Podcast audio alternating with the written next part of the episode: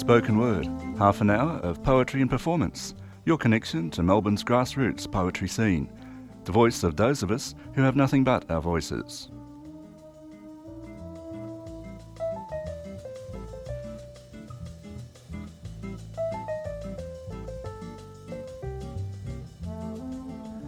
You are listening to the 3CR Spoken Word program, and I am George O'Hara.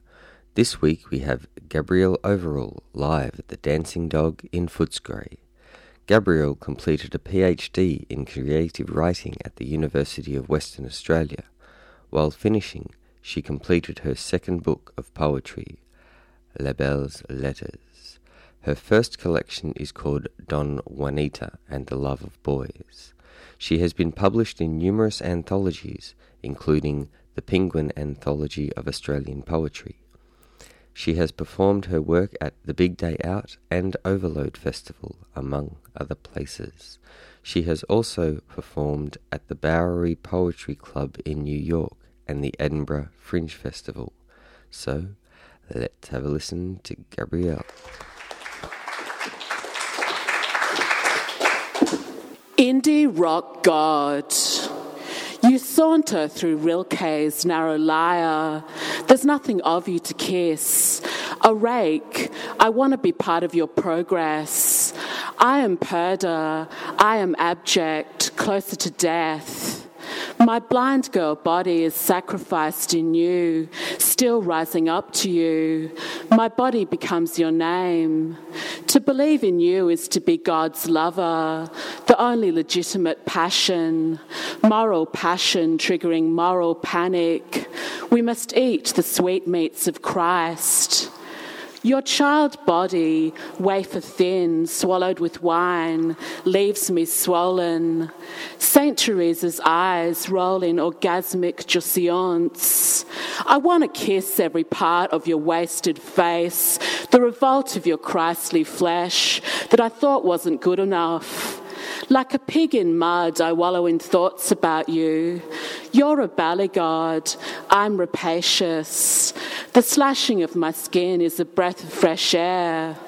To reach Godhead, tie me to the bedhead. Beat me with your beatitudes, the catch 22 of a suffering that causes jouissance and a jouissance that causes suffering. Deprivation is your scripture. I, a desiring ascetic, you, an object that is handed to me like a child is given a toy, a daddy toy, a never ending sweet. I'm an all day sucker. Christ has been there, God started it all.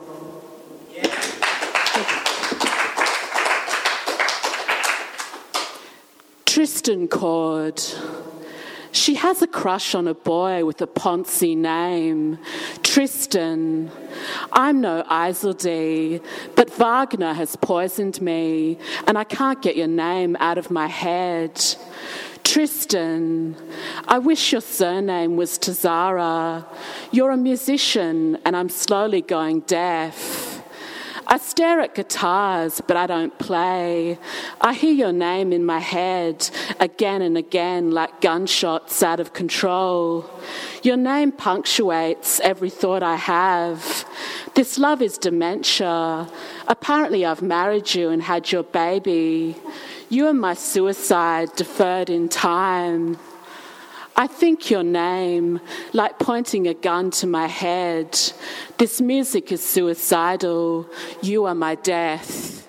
Yeah.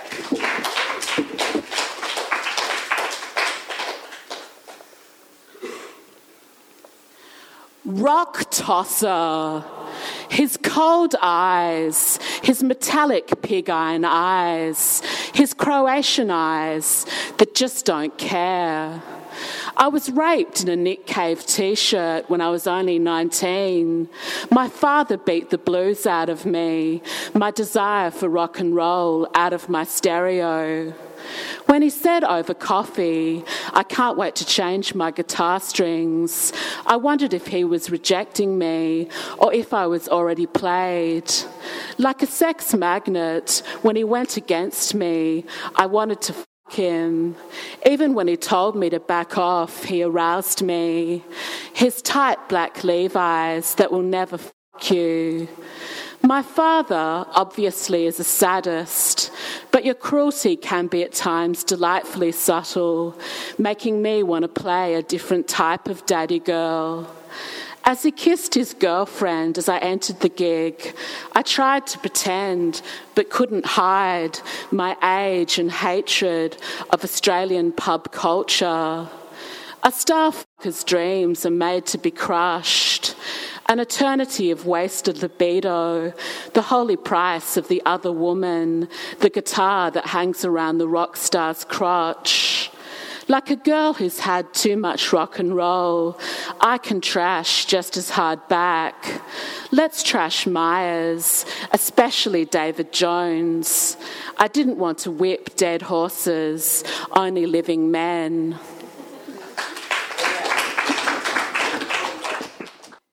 The abyss. I'm falling down the rabbit hole, the abyss, Alice's not so wonderland. We are the fallen, we are the damned. There's a green room with watchers at a higher level. There is Plato's cave with bars and AM radio. I can say now I have seen the abyss, like screaming into the sunrise. I have drunk from the Leith ward of the state, walked arm in arm with a patient down the corridor of Graylands, our marriage vows incomprehensible. There's a hole I've been digging, like my own grave, an abyss between reason and unreason. They put board games in front of me, surrounded by public housing towers, trying to keep me in the system. Abilify made her forget the alphabet. Disabilify, a head full of quicksand, where names, people, your life, your body disappear. I'm falling down the rabbit hole, the abyss. Alice is not so wonderland. We are the fallen, we are the damned.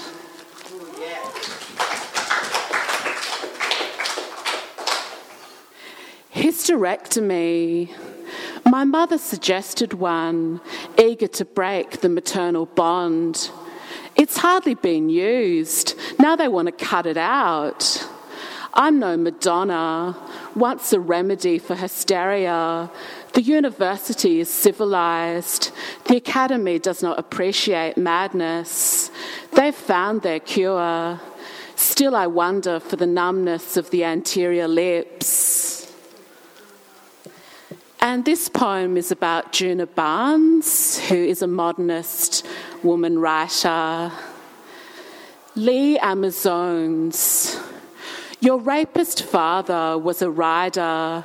Now you are riding with Natalie and her 100 lady lovers. She takes them between breaks in the toilets of department stores on the Louvre, finding them again in Djuna's blank verse. They are two little girls becoming hussars of the eternal feminine, breaking in and subjugating the world of the fathers, whips and hunting crops, their sceptres, their bedrooms, the circuitry desire of carousel horses.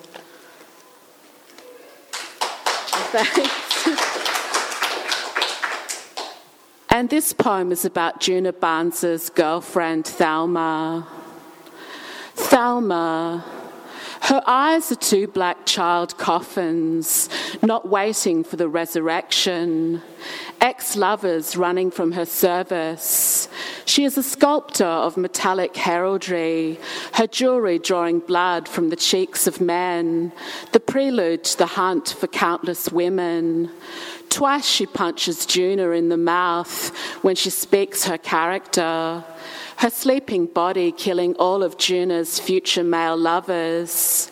She speeds away in her red Bugatti, leaving Djuna to the escalation of alcohol, sapphic bordellos, and sanatoriums.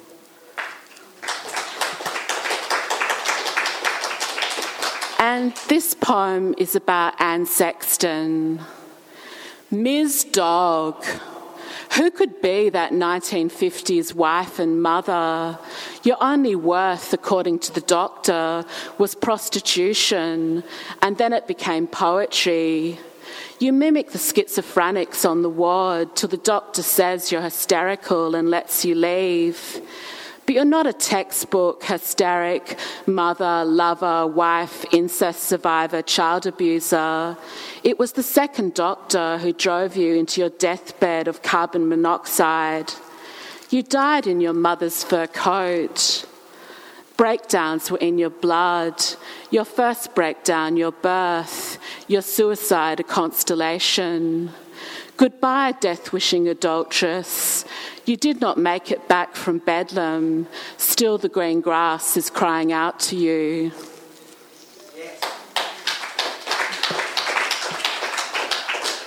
And this poem is about Gertrude Stein and Alice B. Toklas. The War of Gertrude and Alice. The avant garde was not enough.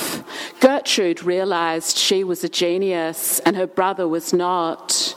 Two elderly Jewish lesbians were occupying occupied France, but nobody knew of their presence. They were told three times to leave, go to Switzerland, or hide in the mountains, or they would be sent to concentration camps. Instead, they issued a lawsuit against a homeowner in Culoz, France, till they got their dream home.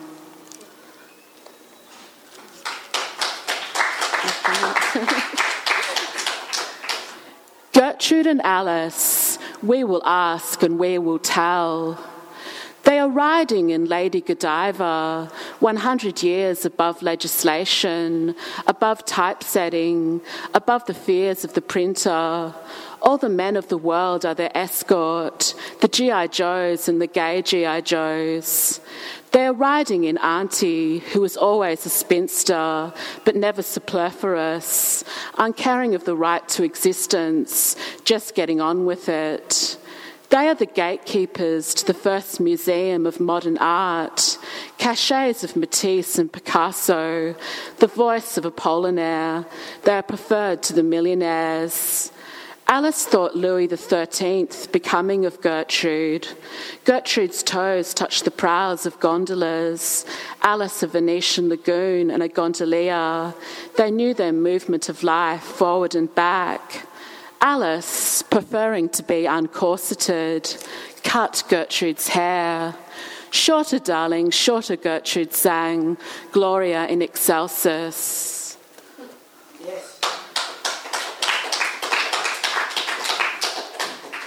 The glass asylum.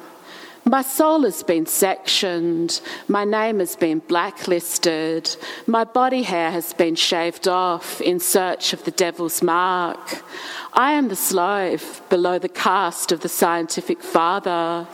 In the 19th century, I am a bedlam beggar, purged, starved, submerged in cold baths, caged, closeted, animal stalled, chained to walls and flogged, inside a glass asylum open for public spectacle. In the 21st century, I am chemically lobotomized.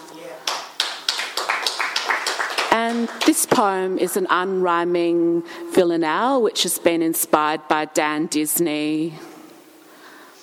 She wants my world to be a fiction. My mother screams in her nightmares. She says the less said, the quickest mended. She wants my world to be a fiction. My mother says, button your lip.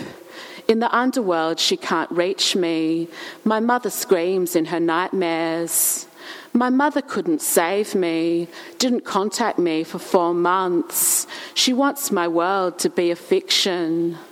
Why haven't the seasons stopped? Why haven't the growth of living things halted? My mother screams in her nightmares. I'm only in the underworld during drought. My mother is no mother goddess. She wants my world to be a fiction. My mother will not let me up during spring. Pomegranate seeds is all there is to eat. My mother screams in her nightmares. She wants my world to be a fiction. And this is the second last poem. I am a villain that writes villanelles. My mother and I live in different hemispheres.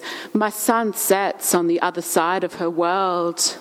After I read my villanelle, it was poorly received. My body went cold.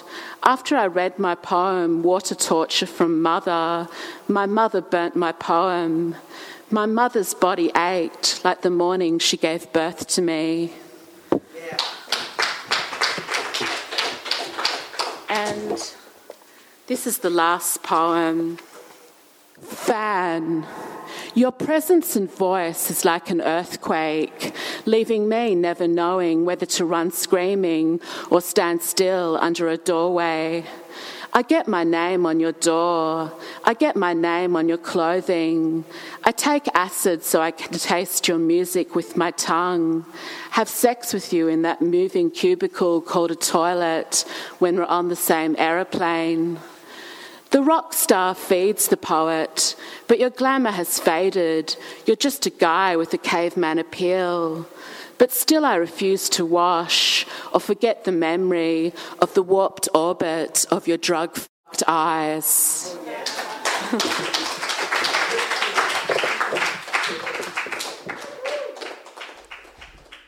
You have been listening to a live recording of Gabrielle Everall featuring at the Dancing Dog in Footscray. A quick word about the poetry scene in Melbourne. The Dan O'Connell Hotel has poetry in Carlton every Saturday from 2 pm. Miss Millie's Pop Up Poetry Cafe every second Saturday at Next Level Studios in Brunswick from 7 pm.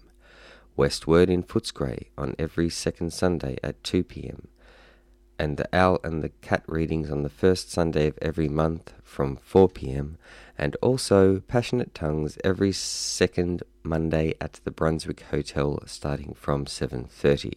There are a bunch more readings, some with open mic, so check out melbournespokenword.com for more info on the scene. Now, let's have a listen to the second set of Gabrielle.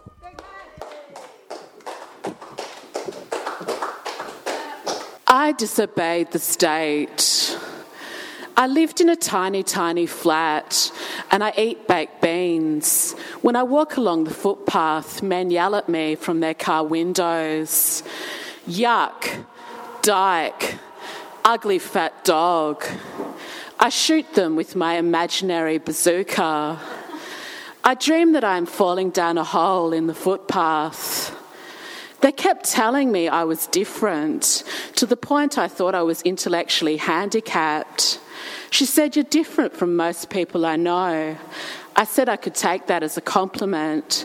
She said, I didn't mean it as a compliment. He said, You're not beautiful. You're not magazine beautiful. He said, You don't fit. She said, My options were severely limited. He said I was a walking time bomb. He said I was a jigsaw puzzle with a piece missing. He said people in my situation are usually homeless. He said I would kill myself, that that was how I would probably die. I rang my mother every day, sometimes twice a day, sometimes three times a day, sometimes four, maybe more. They cut off our umbilical cord when my mother was in hospital. I was at home alone with an angry father. I ran to answer the phone. I cried as soon as I heard a voice. We were disconnected.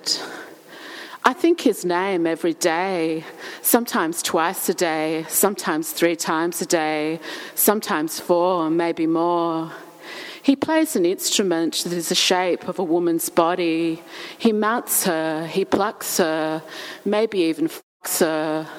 This cellist, unlike Kierkegaard, is bored by Mozart, but he is still a Don Juan, seducing womankind with the wine of his cello.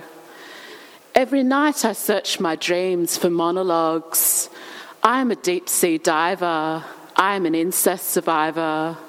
When I am three, my brother picks me up and pushes me against him. I can feel him against my brown corduroy overalls.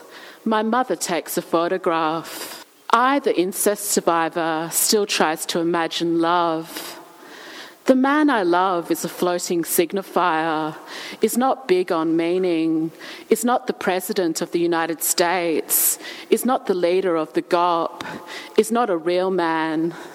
The man I love, unlike Neruda, loves the smell of women, does not buy his sister creme de douche for Christmas, does not make his sister walk in front of him in case people think she is his girlfriend. The sentence, the man I love, is archaic, unheard of, cliched. But the man I love is not a cliche, is committed to women, does not want his mother to die. When my father died, I didn't cry. His last words to me were, I love you. Could I forgive the times he kicked me out of home, away from my mother? Could I forgive the times he took to me with his belt, his fists?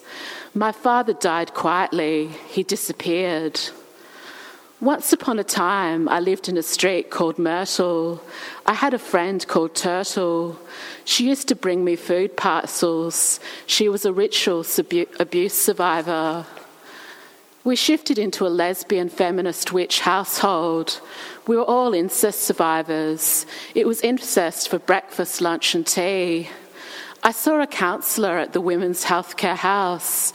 I said to her, By the way, I'm an incest survivor. An atomic bomb went off in my life. Turtle said my father raped me. Turtle said I was a ritual abuse survivor. One night I opened my mouth and screamed. A hysterical woman, and an irrational woman, an out of control woman, a crazy woman, an over emotional woman that the world wasn't ready for. The price of an utterance, of not obeying the state. The neighbours reported me to the community psych nurses, said I was talking to myself. There was a knock at my door. Who is it? I said. A man said his first name. Stupidly, I opened the door. He said, kneeling next to me in chivalry, We're worried about you. Then, with a dictaphone, he started naming all the titles of the books on my bookshelf. He said I had to go with him. I went upstairs to speak to the neighbours, hoping one of them would come with me. No one answered the door. I could hear crying. He drove me to Sir Charles Gairdner Hospital. A doctor signed some paperwork, and after picking up his daughter from school, because he was a family man, he drove me to Graylands. At Graylands, I sat on a chair with nothing but tacky new idea and Women's Weekly that I could not read. I got out of my chair and did some detective work inside the institution. I opened a door and saw a sadistic chair I hear the psychiatrist laughing. I see the psychiatrist. I keep talking, telling the story of my life. The psychiatrist and the nurse laugh in my face. The psychiatrist says I am preoccupied with incest. He says I deny hallucinations. He says I am schizophrenic. He says that I am not very intelligent. He asks me, Do you believe in vampires? I say I do. He says he will keep me in over the weekend. He says there is a garden on the grounds. He examines me. He touches my chest. He says, Good girl. I realize I'm on the inside now. I'm scared. I talk to another patient. I tell her I'm scared. We walk down the corridor of Graylands arm in arm. Because of this disruption, the nurses decide to lock me in the locked ward. I'm taken to a pink room in the locked ward. That night, two friends arrive. They are angry with me. I hear a patient laughing. The nurse comes with the medication. My friends say, Drink it. I have to drink it. It tastes like poisonous cement. In the middle of the night, a nurse with a European accent says, It's time for your medication. And then she pours it down my throat. In my pink room, I have a memory of a man hovering above me. In the morning, I can hardly move. I'm extremely groggy from the medication. I go into the dining room. I see a large black woman. I say, Help me. She says, Fuck off. Her name is Estelle. A man hands me a pen. I write a note to the Council of Official Visitors Help, please let me out. I walk down the corridor in my jumper. The nurse tells me to stop working seductively. There's a small room where you can smoke. Estelle is in this room. I look at the bottom of her legs. She has marks where she has butt cigarettes out on her legs. At first, I refuse to see my mother. Then I say, If I see my mother, will you let me out? In the afternoon, my mother comes into the ward. I say, I can't believe this. She says, I can't believe it either. We both cry. Estelle kisses my mother, then she kisses me. She says, Are you a mother? I say, No. She says, crying, Do you know what it's like to be a mother? The doctors come to see me. I run from them. The doctors say I'm not allowed to study. I say, Please let me out. A nurse comes. She is old and wears red lipstick. She takes my blood like a vampire. I wait at the door of the locked ward, wanting to escape. I feel like I have no friends. The door opens and my friends arrive. I say, You'll do as friends. They sit with me and hand me a present from Rachel. It is a box with Hubba Bubba chewing gum, cigarettes, and passion fruit. Tanya bites open the top of the passion fruit like it is a hand grenade.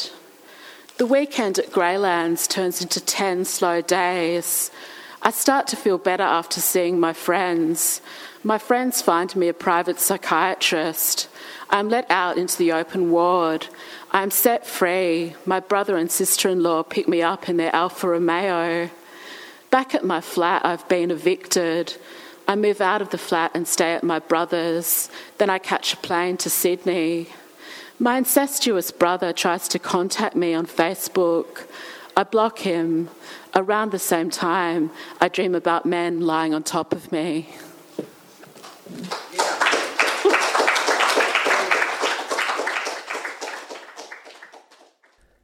That's all we have time for this week, so until next time, this is George O'Hara for 3CR's Spoken Word.